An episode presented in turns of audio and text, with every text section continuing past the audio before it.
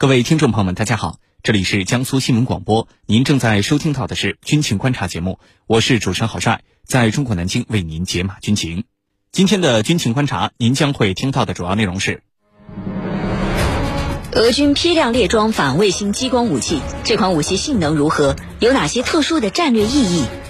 俄军将在西部军区组建十二支新部队，俄罗斯此举有哪些用意？芬兰、瑞典加入北约会不会导致俄罗斯西部边境压力陡增？军情观察为您详细解读。今天节目之中，我们邀请到的两位军事评论员分别是军事专家程汉平和军事专家袁周。军迷朋友们，大家好，我是程汉平。军迷朋友们，大家好，我是袁周。首先来看到第一条消息，俄罗斯副总理鲍里索夫近日表示，佩列斯维特激光武器系统现已批量列装俄军部队，该款武器可以使轨道高度一千五百公里以内的卫星瘫痪。鲍里索夫还表示，未来几十年俄军将会列装基于新物理原理的新型武器，如激光、宽频电子武器等。那么这款激光武器它的性能到底怎么样？有哪些特殊的战略意义？接下来我们就一起来分析。袁教授，首先呢，请您为我们介绍一下俄军新装备的这款佩列斯维特激光武器，它的性能到底怎么样？真的能够起到击毁卫星的效果吗？佩列斯维特激光武器呢，是俄罗斯空天军装备的，主要用于干扰和破坏卫星及其传感器的呃反卫星定向能武器。呃，佩列斯维特激光武器呢，呃，理论上讲，呃，应该具备以下三个方面的特点。第一呢，是攻击速度快，呃，因为是激光武器啊。所以它的攻击速度可以达到光速，堪称目前世界上最快的武器系统。呃，可以说啊，呃，因此它在防空反导方面，呃，拥有非常得天独厚的优势。第二呢，是直线聚能高，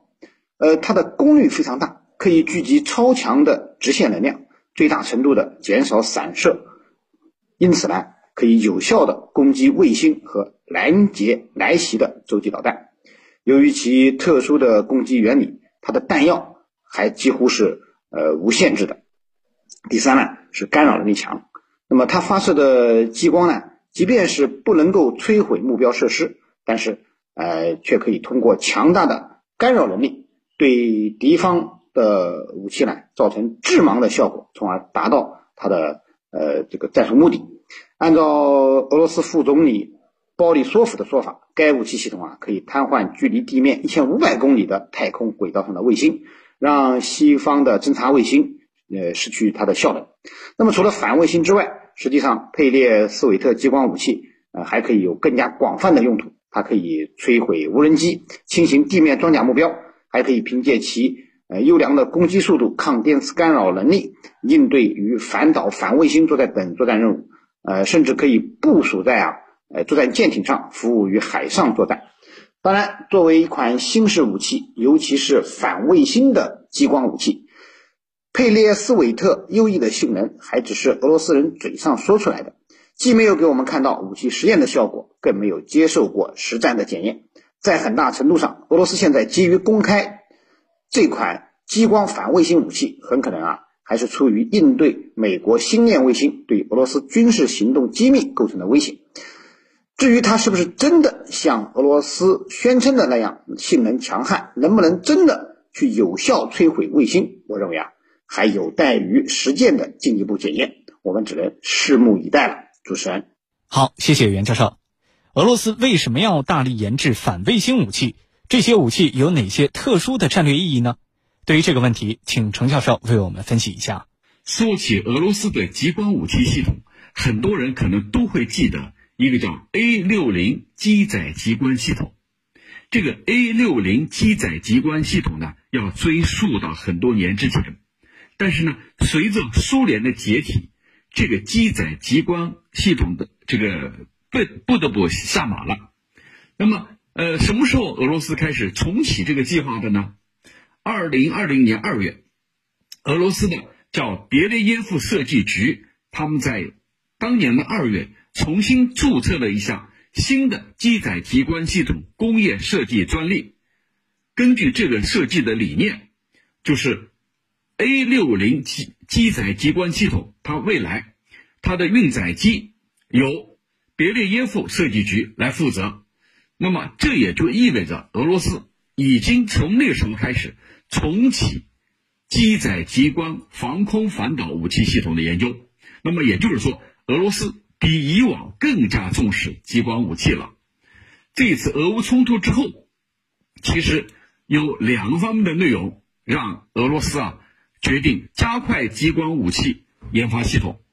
第一个就是来自于土耳其的无人机，叫 T B 二， 这款无人机在乌克兰对抗俄罗斯的军事行动当中发挥了被认为是比较重要的作用，甚至可以说是对俄军伤害最为重要的一个火力。这就是乌这个俄罗斯提供给乌克兰的这款无人机。那么还有一个原因是什么？就是呃，很多人都有一个传说，就是为什么这么多的俄罗斯将领被乌克兰啊成功的定点清除，就是因为他们利用了来自于马斯克的星链技术，美国提供的这些情报支撑。那么现在俄罗斯认为最有效的办法就是通过最新的极光武器系统来进一步强化自身的防范能力，来摧毁对手的相应的这个目标。那么现在俄军准备把呃，你刚才用的一个叫佩列斯维特，其实这个佩列斯维特它还有一个翻译称呼叫什么呢？叫挑衅者啊，还有一个称谓叫挑衅者。那么这一款呢，这个激光武器系统它很有可能在未来成为乌克兰现在所拥有的无人机的克星。因为从这个挑衅者的整体数据来看，它的最高的射程是高达五千啊五千米啊高达五千米，侦察能力范围强，它的目标攻击的目标很精准，每过五秒就可以摧毁对方的一架无人机。那么这样的一种能力啊，对俄罗斯来说未来就可能使得对手的这个无人机啊处于一种这个无效无能的状态。那么另外一个作用，挑衅者我们也说佩列斯维特，他呢能够把敌人在轨道高度一千五百公里之内的侦察卫星把它变成瞎子啊，就是变成瞎子，就是没有办法去进行任何这个探测了，任何侦察了。而刚好呢，这个马斯克的他的星链卫星啊，它的高度是多少？是三百到一千五百之间，三百到一千五百之间。那么这就意味着它可以使那些在轨道呃，大概是一千五百公里之内的侦察卫星全部失效。你未来美国你还可以在背后对乌克兰提供这种情报支撑吗？那么我认为是不可能的。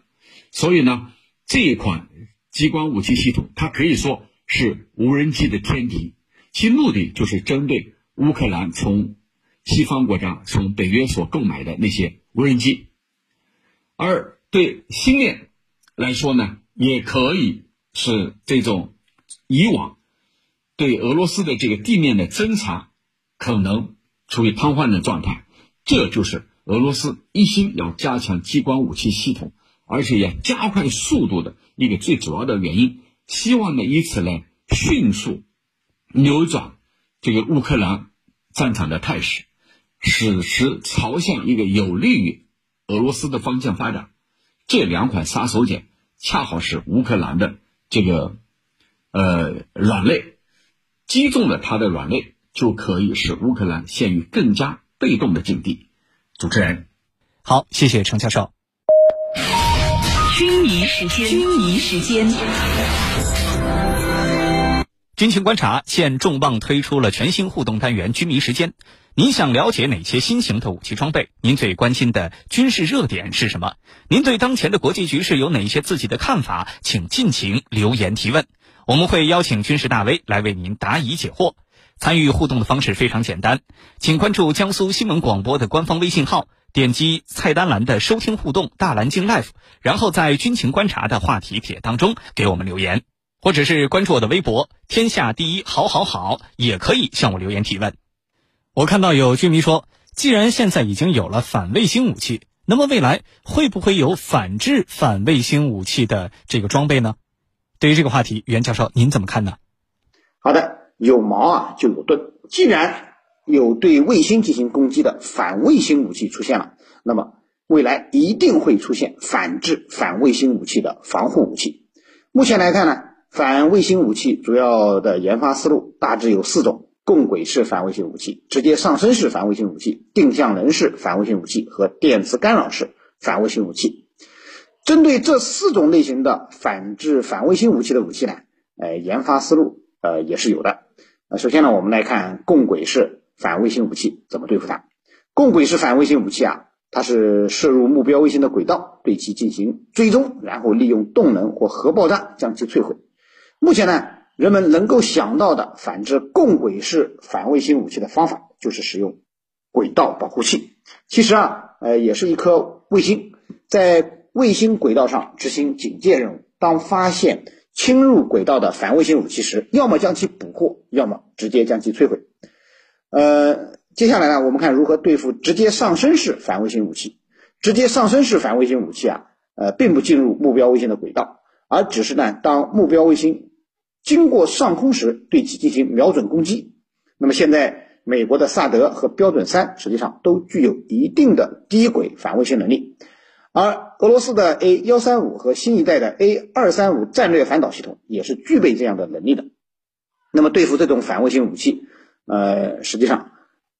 这是最直接的办法，将其拦截和摧毁，既可以采取以导反导的方式，通过发射我们刚才讲的反导拦截弹来拦截这些具备反卫星武器能力的导弹，也可以呢在卫星上部署定向人武器，呃，构成卫星自身的近防系统。当这些导弹来袭时呢，将其拦截和摧毁。那么对于定向人式反卫星武器和电磁干扰式反卫星武器的反制方法其实大体相同，都是物理摧毁和干扰破坏两种手段。物理摧毁呢，主要用于摧毁其发射平台，干扰破坏主要通过干扰装备实施功能破坏，使其无法有效实施反卫星作战任务。